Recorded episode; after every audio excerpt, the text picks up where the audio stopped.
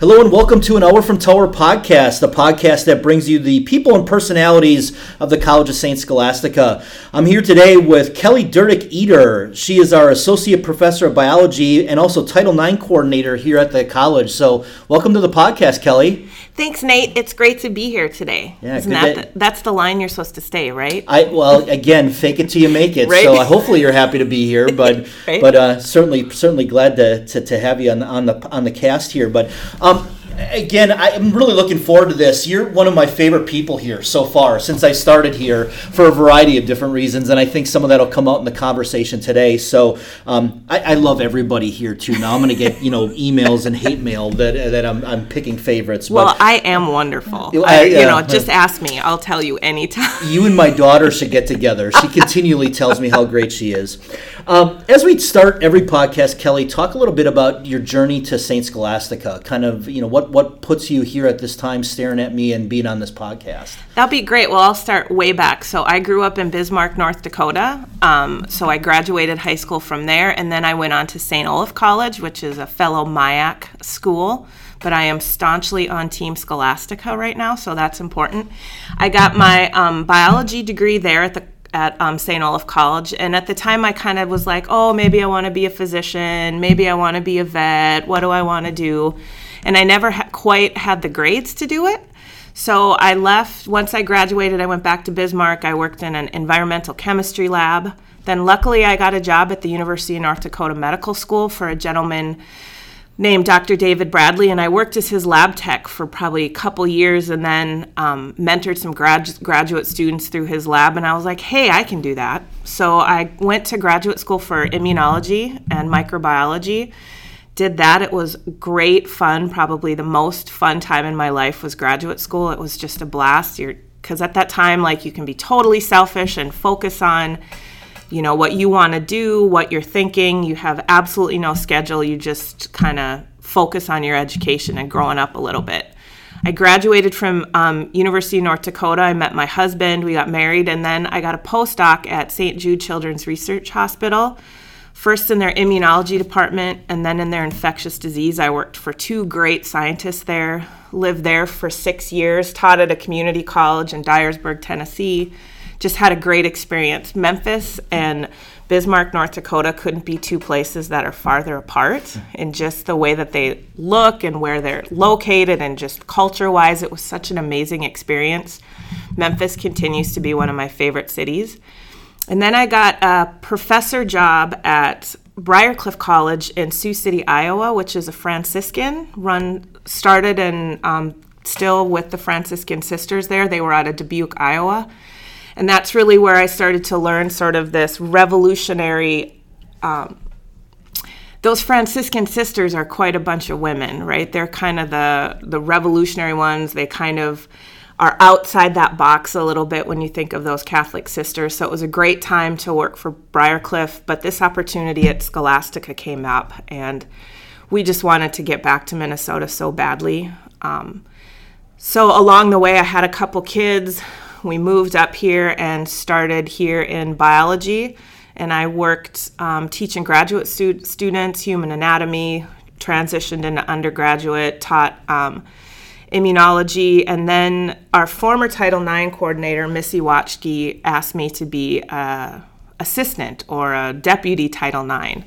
So I did that, and then Missy went on to Greener Pastures to work for the Office of Higher Education here at the state of Minnesota, and then I decided to step into Title IX, which is a very different role than biology. What I was doing previously, just a different way to serve students, but it's been um, it's tough to say you like Title IX, but it's been really rewarding work so far. That's my kind of my story. Yeah, so you know, I think a lot of people think of Title IX in terms of athletic, um, Title IX, and Mm-hmm. Yeah. you know, opportunities for women and those kinds of things. But your work obviously, you know, addresses and keeps an eye on that Yep. aspect of Title IX. But there's many other aspects of Title IX. For those that don't know really everything under that Title IX umbrella, can you can you help under people understand that? Sure, Title IX is this amazing um, group of words that talks about making sure everybody has equal access to their education, regardless of their gender, and then many other things. Um, and so,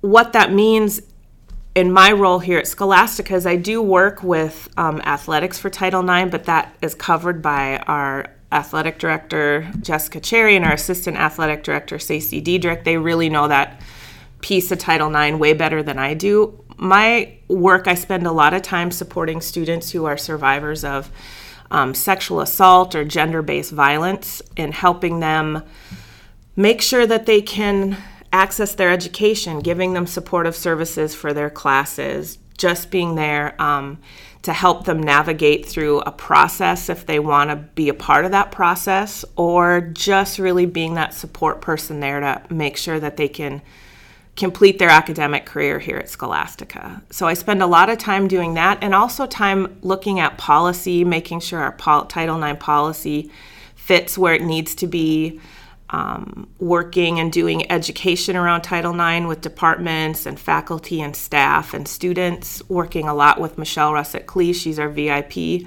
violence intervention prevention specialist, um, Zach Babcock for security, just working across a lot of different departments and student affairs. So that's what I spend most of my time doing. Sure.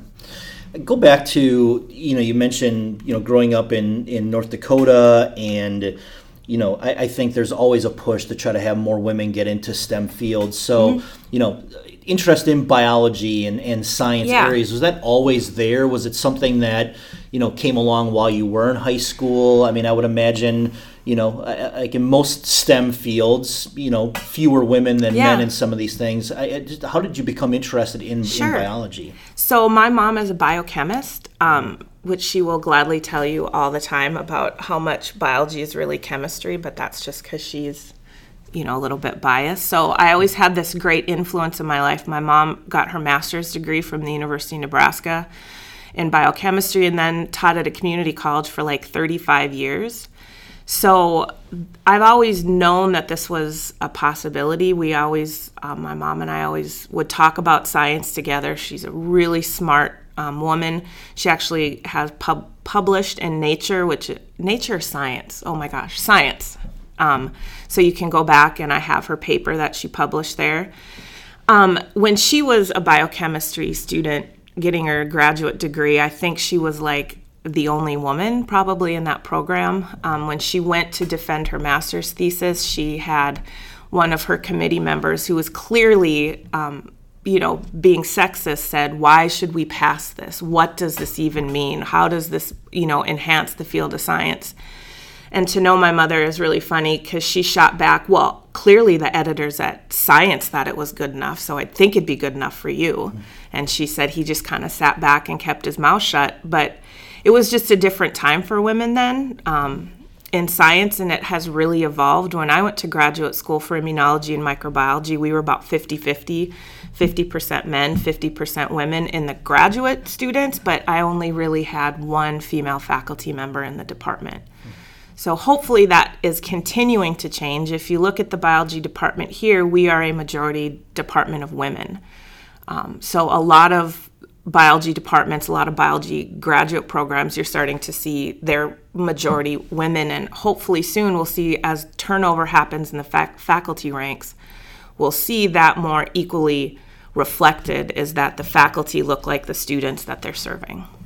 Yeah, I think it what makes you what I admire about you, and I think what makes it really um, a good match with your role, I think, is that fierce focus on equity and yeah. equality and you know all of those kinds of things and we're going to come back to that in a variety of different roles that you have in your life um, yeah. you know kind of what that looks like a little bit later you know the title ix work that you do in, in cases and, and fortunately we don't have mountains of them here which is which is again very fortunate but you know when they do happen they're they're pretty intense right there's yep. a lot of emotion these subjects are you know again very traumatic for yep. both uh, you know the the the complainant and and, and, and for the and for the for, for for all parties. Yeah. Um so it's intense work for you. How do you how do you manage all of that right? How do you how can you keep yourself um, centered with yeah. that type of work? I'm figuring that out right now. It's kind of learning on the go. Um,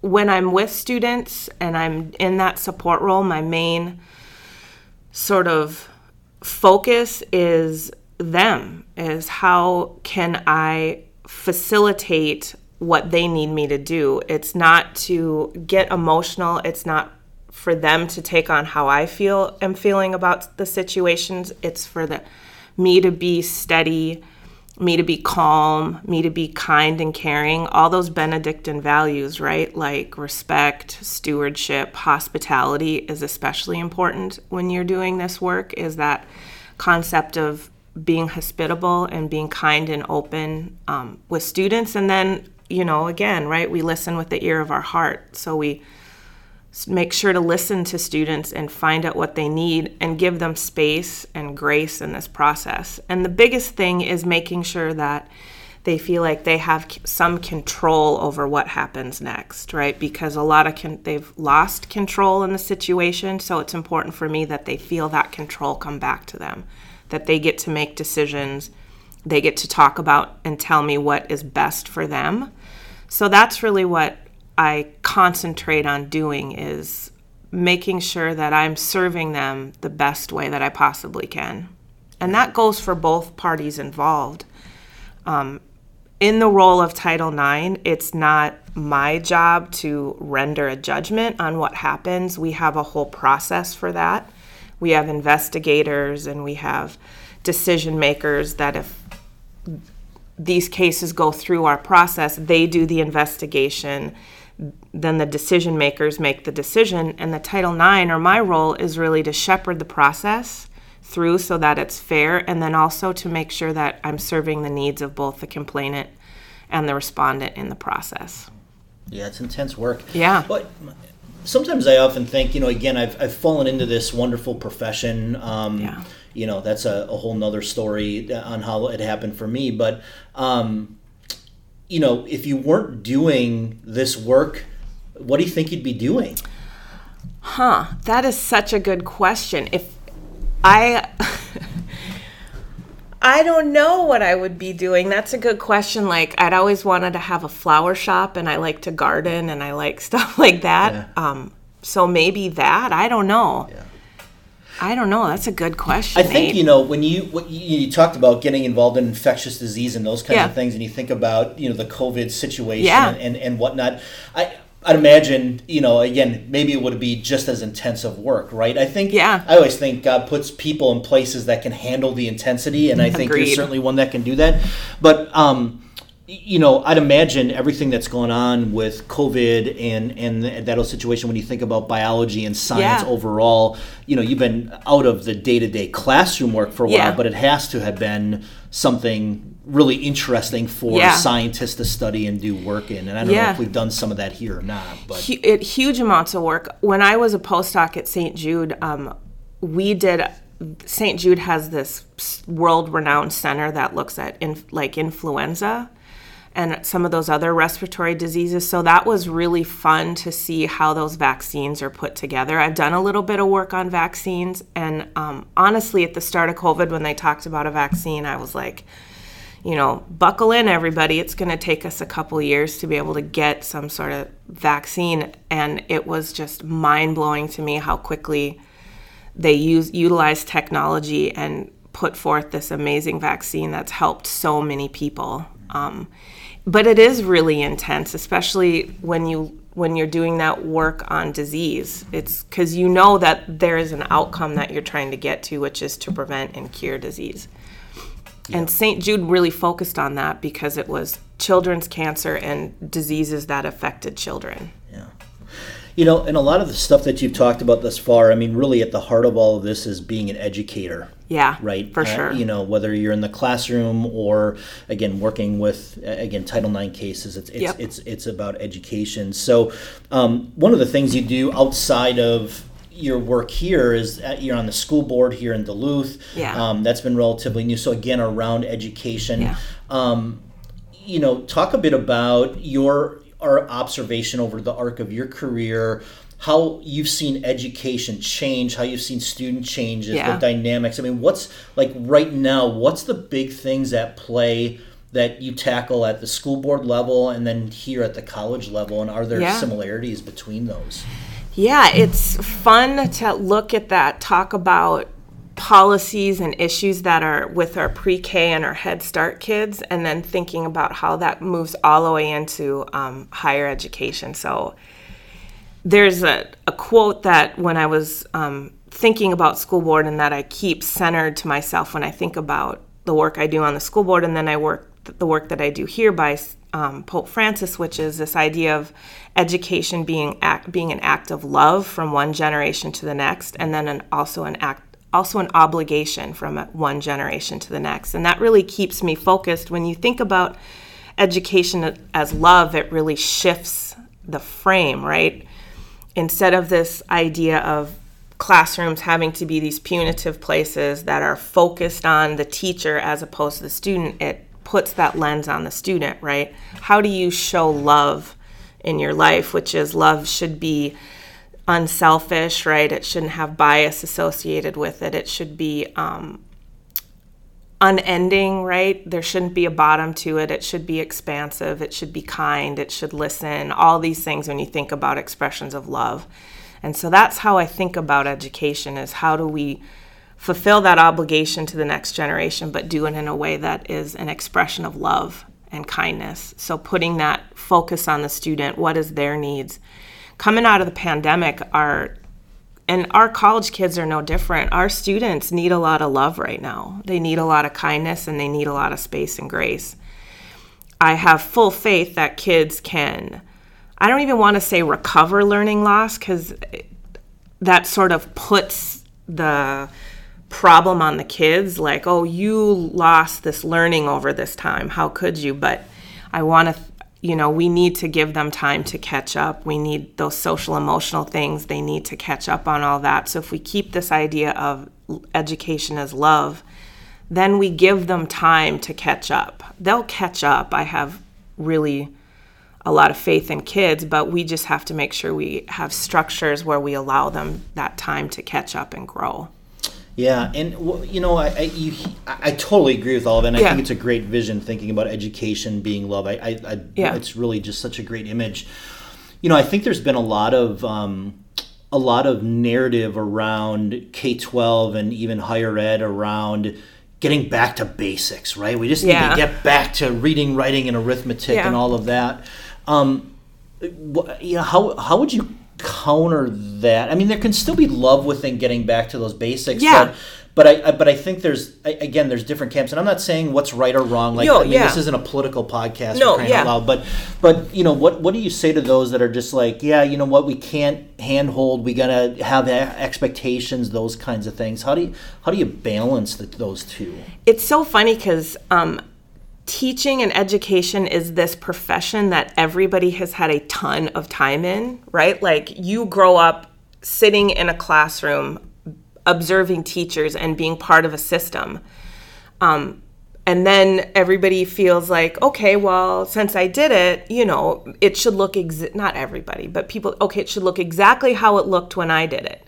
Well, these kids are really different and every profession needs to evolve and change. And I think what's important in education now is because we have access and we carry around all of human knowledge in our phones, is that we start thinking about education as maybe there's content pieces that you can never not learn, right? Basics, reading, writing, arithmetic, whatever. But then there's also how do we teach kids to use information? How do we teach kids to make sure the information that they're using is valid, is correct? And then how do we teach them um, to use that information that they have at their fingertips to synthesize it all and then be problem solvers, be innovative? I think in the K through 12 system now, I think there really a lot of teachers that work hard on that. Um, teaching to the kids they have, not to the kids that they wish they had. Mm-hmm. Um, and then in, in the college classroom, it's really the same. You know, there's very few classrooms anymore that you come in and you have that sage on the stage. Kids aren't interested in that. Students don't need that anymore. What they need is for you to help them figure out how to gather information, synthesize it, and then use it. So I think that's where education is going. That rote memorization pieces, I don't know that they're that useful anymore versus being able to gather information, figure out, discern information and then use it um, to solve problems. Yeah. Yeah, I you know I I uh, it's it, that's an interesting phrase to teach teach and, and, and work with the students you have not that you wished you That you wished you had. yeah that you wish Yeah. you had is is is good and I know when I had a stint on a school board as well right in I think tackling those types of things also too just um, how we support teaching and teachers as a profession right Yes. um, you know, my wife is an educator and um, lots of good friends that are, but you know, the the intensity of that work, and sometimes it's going beyond being an educator, but also being a parent and a therapist and Yeah. a support and all of that. But you know, I worry a bit about the profession now. You know, those wanting Yes. to get into it, feeling just all of those pressures. Agreed. Yeah. Um, I read a great little quote, and it's, I can't remember the name of the individual, but what we learned about public schools and colleges, public universities, private universities, what we learned about our education system is that they really, when they're when people aren't showing up to those classrooms and showing up to those schools and those schools shut down, we lost a social service right? Because a lot of students, whether it's a second grader or a junior in college, when they go to school, that's where they find things like their health care, their therapists, their food, their clothes, and their support system. And when those were taken away, we just learned how important schools, whether it's elementary school or a college, how important those schools are to deliver social services to the to the populations that they serve. Mm-hmm. So teachers take a lot on, schools take a lot on, but teachers are incredibly innovative and thoughtful and student focused, the vast majority of them. So I have a lot of faith that while we're in a we're I'd say we're coming out the other side, right? Um, I think now teachers have time to figure out how to solve some of those big problems in their classroom and then show how amazing and rewarding their profession really is. Yeah. Yeah, and, and the work that they do in this case, you know, being a servant leader and, Yeah. and doing the service is, is so important. And I want to talk a bit with you about um, leadership. So, you know, some things that, uh, you know, that, that you say about yourself, uh, you know, just seeing on, on Twitter. And I love, you know, I think difficult wife, which I thought was kind of funny. Um, I, I'm a difficult husband. So, again, something we share, share in Right. common. But, you know, boy mom, you know, hockey mom. Hockey mom, And big time. So uh, it- let's talk a little bit about. Well, first off, hockey. We've uh, that's been a theme. A couple of different people here. Yeah. You know, the Ali last week talking about hockey. Like I still don't get it. I mean, I you know I, lo- Yeah. I love athletics, but I don't. I still don't know the rules of hockey. and Yeah. Things. But I know something that I understand and know about hockey moms. They're made of tough stuff. Yeah. Right. They're tough, and I would say you're tough. If I'm starting a hockey team, you're on my front line. Yep. Okay. So Is that the right term? I didn't even admit say. Yeah, I'd be on I'd be a defenseman right Yeah, on the that's line. right. All right. yeah. So, but um, so leadership, I think, right now is really tough. Yeah. Um, and decisive leadership, strong leadership. Tell tell me a bit about your leadership, right, and approach. Um, over the over the years, what Yeah. you've been taught about leadership, maybe great great leaders that you've been around, and what you've learned from them. Yeah. Great leaders hold themselves accountable. Um, and they're not, I- I don't want to say they're not like, everybody makes mistakes. I make mistakes constantly. And it's what I've had to work really hard doing through my life is like swallowing that pride piece and just being like, pride, go over here for a little bit. I don't need you right now. What I need is to be humble and I need to listen um, you know, the first year, the first college course I ever taught, I thought I was just like absolutely amazing and entertaining. And then you get those course reviews back and you're like, wah, wah, right? so it's humbling. You have to have that. It's like this mix of humble and hubris because you have to have the the strength and the character to make the decisions and to live with what the outcomes are, but you also have to have that humble piece where you can recognize mistakes and figure out how to do it better next time. Especially when you like school board decisions you make and or I make and and and stuff like those t- types of decisions, it's like you know that there's a little bit of harm every time you make a decision, especially when it comes to like things like budgets. you know budget shrink you have to make these really difficult decisions and you have to accept the harm and and the bad pieces of those decisions accept responsibility for those just as much as you accept the success and it took me a long time because I, I i go to anger i go to pride i go to all these places when i need to like just sit down and be humble and and think about the actions how they're perceived and how they can cause harm or can cause good and just accept it and take the responsibility. Mm-hmm. Are there leaders that you've that you've witnessed? I mean, you mentioned probably you know some really great influential people in your life. I mean, obviously your mom yeah, was mom, hugely yep. influential. Um, are, are there others that come to mind where you're like, I mean, they, they helped you lay your own foundation, um, witnessed really good leadership? Yeah, so I, um, growing up in North Dakota, I rode horses my whole life. Um, just so you guys all know, you are listening to the North Dakota High School Rodeo Queen runner up from 1994. Um, the the gentleman that I worked with all those years that taught me how to rope calves, run barrels, all that stuff like that. Um, his name was Lee Selland, and he was really formidable in giving me that grit and that strength, and just being able to battle through really difficult situations. And the other piece is that nothing can make you more humble than dealing with an animal, right? Because they can make you look really silly or they can make you look really great. I was fortunate to have a really fantastic horse that I rode for four years, very close. I went to the National High School Rodeo Champion um, in Oklahoma and Wyoming and did well with him. And I was out practicing one day, and my coach Lee was there, and there were other people, and they were watching me. And the horse took a really just a hard turn, and I was showing off a little bit, letting pride and everything get in my way, and I just face first in the dirt, right? All these people watching me and this horse, and then I just face planted. And I remember my coach yelling across at me something, and just like having to pick myself up and like look at all these people with just a face full of dirt. And then my horse over on the other end of the arena, like chewing on grass, being like, ha ha, nerd, got one over on you. So that was somebody who was important to me because taught me toughness, taught me grit, helped me learn how to put my pride away. And then I could be more open to figure out how do you lead. I watched my mom a lot, my dad a lot. And of course, there's um, people like I went to St. Olaf College. Remember seeing Paul Wellstone come through.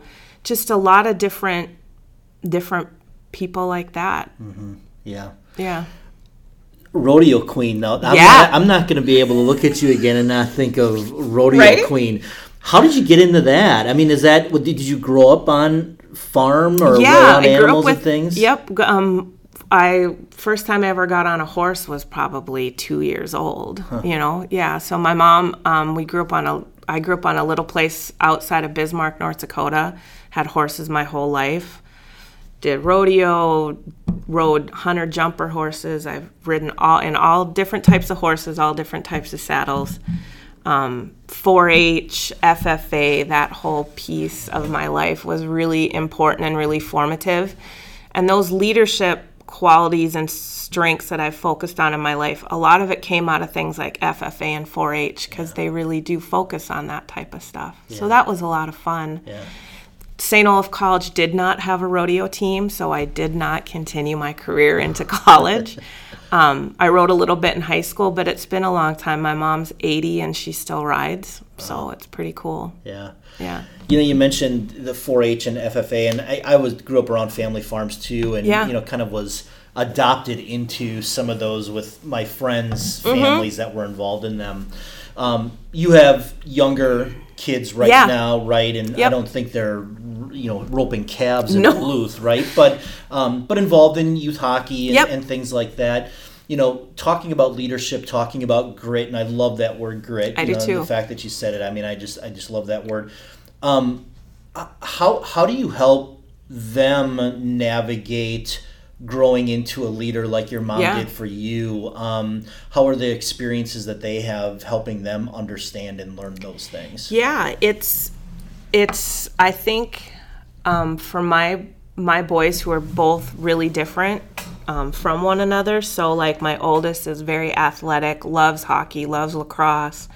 wants to be a downhill skier. Like if there's something where it goes fast or he can get hit, then he just adores it, right? And then my youngest is really bright, but really sort of reticent and quiet and doesn't like the spotlight. So it's just right now at this age with both of them, it's teaching them how to like deal with their feelings, not take their feelings out on others.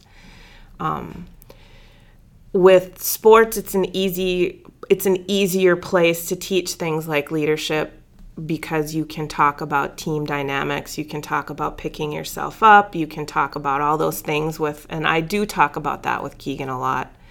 Um, and my youngest one, it's a little different. I haven't quite cracked him yet to figure out, you know, I, I work a lot with him on just being a little bit more brave, you know, that he gets nervous about what the consequences might be and it's like you don't worry so much about the consequences maybe have fun on the journey a little bit mm-hmm. so we talk a lot about that and then it's just living you know my husband and i try to live our life in a way that you know we want our kids to see commitment to community kindness um, thoughtfulness open mindedness open heartedness all those things like that at this age and then you know, having them acknowledge their peers around them when when when they have their friends that are good leaders. Mm-hmm. Yeah. Yeah. Yeah, it's uh, it's those messages, and with everything else that they have access to now, yeah. you know, sending lots of different messages. I yeah. know that's something with our children too, trying to focus on and make sure that they do those do yeah. those same things. Yeah. Middle school is a trip. yeah, and I'm sure it continues to change. Oh. We haven't had one in middle school for a while, yeah. but yeah, it's a I, trip. I bet it is. Yeah. I bet it is. Um, geez, we've covered an awful lot. North Dakota, I, I you know, I, I've not been through. I have a vision of North Dakota. Yeah. Um, lots of grain, very flat, yep. snow twelve months out of the year. Yep. Um, you know, t- and again, like you said, you you you made a trip down to Memphis and, yep. and being completely different. Um, and now here you land in Duluth. In Duluth. What, what what what place has really fit you and why? Oh, I will say um, all the different places I've lived, bar Sioux City, Iowa, that was a tough place to live. That's a tough place to live it. But I, I do remember some of my time there pretty fondly. It's like Memphis, I just loved. My husband and I were newly married. I was a postdoc. Um, and we met a great group of people there and we just had that freedom to like experience the culture mm-hmm. of Memphis which is just incredible I deeply deeply loved living in that city lots of music like oh, blues music blues music yeah. amazing food yeah. and the people are just the people in Memphis are so incredible yeah. it's just such a wonderful place so I love Memphis. Um, North Dakota is always going to probably be my heart. Yeah. Western North Dakota, which is very different than Eastern North Dakota, and only people from North Dakota will know what I'm talking about. Um, but Duluth is, you know, moving to Duluth, it's like we, Jason and I found our community for our family. Yeah. And it was, it's tough being away from our families, but it's been a great place to make this our home. So it's just been wonderful. We live in West Duluth. It's an amazing community out there. Um, and they really, the schools, you know, my kids went go to Piedmont Elementary. We met a lot of people at that elementary through PTA, through hockey. And, you know, the Duluth hockey culture at that, you know, those little kid levels where we're curating all those outdoor rinks, you really build a deep community and a deep family. Yeah. And that's what happened for Jason and I. Yeah. Yeah, yeah, so excellent, so special. Yeah. Well, I've been peppering you for the better part of a little over a half hour now. Yeah. So, um, as we always do, allow uh, allow me to get put in the hot seat here. So, a question for me that you may have. A question for Nate. Um, what do you think makes what is your what do you think about you yourself that you think is really helpful in what you do as a leader? Like what characteristics?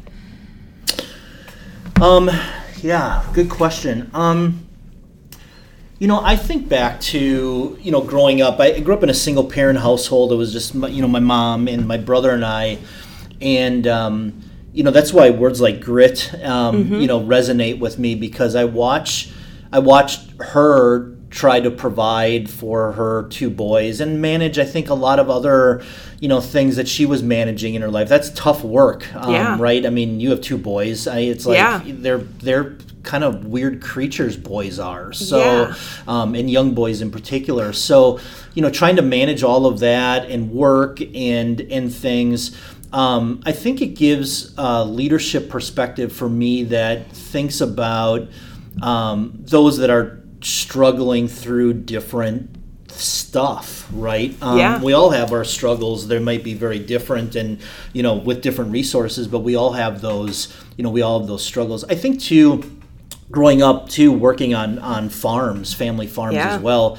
Um, I always laugh when somebody's like, you know, oh, you know, yeah. I, eight hour day that i mean I, I, it was packed full and i'm like right. yeah i remember my first part-time job too eight hour day. You yeah. i mean? You know you didn't you didn't complain about work. You didn't complain about um, long hours. Um, you had a respect again your notion about being around animals and how animals um, can can give you a, a different perspective. Yeah. Um, you know especially with dairy farms so it was dairy cows and they're just it's gentle creatures, you know. Until they're not. Until they're not, right? yeah. Until they're not. But most of the time, I mean, yeah. Gen- just gentle creatures, big, you know, the big eyes, dark eyes, eyes, and all of that, right? I mean, it's just they're gentle creatures. So, you know, all of that, I think, from a leadership standpoint, that servant, you know, giving back, stewarding the land. For me, yeah. it's really about giving back, empowering, giving back. Um, you know, really really keeping in mind everybody's individual struggles because the work is hard. All of our work is hard. Yeah. But trying to empower and thinking about possibilities. Um, you know, the, the equity piece and the work that we do around yeah. all of that here, you know, is really is really important to me. Having my own children put an extra emphasis on that. You know, I'm proud to be married to, you know, a tremendously strong, smart, um, uh, uh, you know, forceful uh, wife and raising a daughter who's probably even more yeah. in that regard. And um, you know, those are those are, are great moments and, and great things that I reflect back on. But leadership, I think, is just really about you know empowering and being there for people listening trying to solve issues and problems and but yeah. you know trying to balance it all out too and sometimes i think with leadership it's about bringing those traits out in yourself and then also some of those traits trying to like okay maybe we don't need to have quite that much of this trait in your personality yeah. so what yeah. things do you have to like control about your personality when you're trying to do this hard work and be a leader like I always have to be really conscious about I'm quick to I'm Irish, right? So a little quick to anger at times and then sometimes a little, you know, that pride piece. So what are things that you have to work on in your personality to like maybe go sit over there for a while? I get pretty emotional pretty quickly. Yeah, um, I do too. In and not necessarily anger emotion, mm-hmm. but just um, passion emotion. Yeah. Um, and I've had to I've had to um, learn how to I think take a breath and be a little bit more even keel just because I'm I, I, want it to be right. I'm a fixer by trade. My wife always tells a story. You know, we we bought a this is years ago. We brought bought a glider rocker when we were first married. Yeah. Um, and the ottoman for that glider rocker was clearly the different a different color. Clearly and but I'm like, well, no. If you push the fabric this way, it, it, it you can tell it's the same color. She's like, no, it's not, right? Like I, I don't want I want things to be right, and yeah. I want people to be happy and focused. And yeah. I get really passionate, emotion about emotional about that, and, and sometimes I have to, you know, I have to set that aside. Like you yeah. say, just put it over here for a moment and people don't need emotion. Usually, people are coming to me with emotional things or issues that they yeah. have, so that I can't I can't mirror that as well, yeah. right? So, I think the emotion uh, the emotion piece, but balanced with being sometimes too patient. You know, being a fixer, like I'll do it myself. Yeah. A, trustee member at a previous institution told me this because I was really struggling when I first became an administrator at the college level and said, you know, Nate, it's it's it, your job now becomes more about helping others do their work rather than you doing all of the work. Yeah. And that's hard. Um, as a leader, I want to do it because I want to get it done and I want Yeah. it to be done right. And I, you know, and not that I'm always doing it the right way, but I just if I do it, then I'm accountable for it. You know, Yeah. that kind of a thing. So. Um, so sometimes I think others just come with that mindset all the time too, and sometimes they don't, and those are tough conversations. But being upfront and honest and frank in a calm way, taking the emotion out of it, Yeah. I think that's the that's the tough part. And also, I think one thing is um, important to leadership is authenticity to yourself. Like, don't try to change who you are. You are who you are. Just walk in those shoes. But it's that, off, you know, people, I think, with leadership. I don't think there's one way to be a leader. There's a million different ways to be a leader, but I think great leaders are authentic to who they are and to a value that they hold deep in their heart. You have to figure your value out and you have to be authentic to yourself. Yeah, and I think you know I've always said there will be college administrators who will have way more glitz and glam than me. Right? I am not GQ. Um, you get what you get. Um, you know, warts and all, but you know, being passionate, being focused, being in this in this profession of higher ed, student centered. Yeah. Um, you know, I, I think making decisions being honest and when you when you make a mistake be honest about it and just tell i mean i have to tell people you know I, yeah i probably could have done that better you know i, I messed Yeah. up it's vulnerable to do that but Yeah. you know being in a culture where you know that can happen and um, you know being unapologetic about wanting to make sure we're, we're held to a high standard is really important. I've told my folks i mean you know it. I mean you you're, Yeah. you have the unfortunate uh, reality of reporting directly to me. Um, you know again if, if if if i'm not doing something i said i'm going to do then tell me. And creating a safe environment to do it it's really Yeah. hard right to walk into your boss's office and be like yeah you know what president mcdonald i think you really screwed up right, i mean uh, but but I, there's there's ways to do that and you know what i worry about now is i'm just working through an issue with my 17 year old or 18 year old now um, with something he's balancing with school and um, you know i think the notion is i'm going to address this through my snapchat group or, or a text or whatever Yeah. else authentic sit down conversations be honest own i've talked about own what you need to own Yeah. and then and then and then get through it but because it's just life's too short to hold grudges and and, and Yeah. not bury hatchets when you have to do it And so many, vast majority of people are just, they have that same, you know, they're forgiving. Most people are forgiving and kind and thoughtful. And mm-hmm. so, you know, allowing yourself to, to take, to let them for, you know, forgive you or, or whatever you need from other people. You have to let people, you need to give people those chances, I think, as a leader in a safe space. Yeah, and I think it in times too where there's so many different polarizing Yeah. conversations that are going on, and I think society's you know just kind of things like a global pandemic is a pretty massive thing for a Yeah. globe to deal with, Yes. right? Um, coming out of that too, like society changes, people change, Yes. and I think just being you know, understanding and open to things and exposing yourself to things. And again, understanding too, like there's certain things in life you don't have to understand or it doesn't have to resonate with you. Yeah. But how you choose to respect where others are at. Um, I think it, I'm learning more and more too about the Catholic intellectual tradition. You know, working Yeah. here at St. Scholastica and just you know guising conversations through that and, and what that means as a practicing Catholic as well. I mean, just all it's just All of- it's fascinating as, Yeah. a, as a just a human being. It's just a fascinating time to be alive and and and, and wrestling with those things. So I don't know. So, what Saint Scholastica sport are you most excited? I know you're excited to go to all of them, right? And to be that number one fan, but what is really where kind of your your heart's at? What sport do you really excited to see here? See, now you're putting me in this spot where there's a no win, Kelly. That's not. I, it's all of them, right? I mean, Yeah, it's all of them. right. No, I mean, honestly, I would say I, I, I really, truly do love all sports. Oh, for sure, um, yeah. You know, the sports I played, right? I, I, played football, I wrestled, I ran track. I didn't run track and field. I threw, threw. heavy things, yeah. right? Because I couldn't run. I was just going to make yeah. that assumption. Yeah. I didn't yeah. think you were a sprinter. No, well, the best part about running is stopping. So yeah. Um, um, so you know, I mean, sports I played, I'm really, you know, there's obviously interest there, right? I mean, and football is probably the one that I've done the most. But you know, so you love those. Uh, volleyball mesmerizes me. Yep. Six people, fast, communicating, yeah. right? Mesmerizes me. Um, hockey, the speed, the the, yeah. the contact. I don't know any of the rules. Still don't know what the hell icing is. Um, but but that but that aspect is amazing. Yeah. You know, golf. I want to be as great of a golfer as our golf athletes here, and I'm yeah. not. So that again, watching them play tennis, never played it, but the stamina, all yeah. of that, right? Uh, Nordic skiing will be new to me this year, yep. but I mean, watching it on TV and Olympics and things. I mean, I don't think any any athlete works harder than they do. Yeah, my husband was a Nordic skier in high school. Right, right. Yep. So I mean, you run you run right down, right? And, yeah. And, and and it's just I can appreciate. I appreciate our student athletes. I appreciate all of our students. Um, you know, I'll go to Mousetrap tonight, and I, I, yeah. you know, the work, the extra work and time, you know, our thespians put in on the yeah. stage, our musicians, and the work that they do.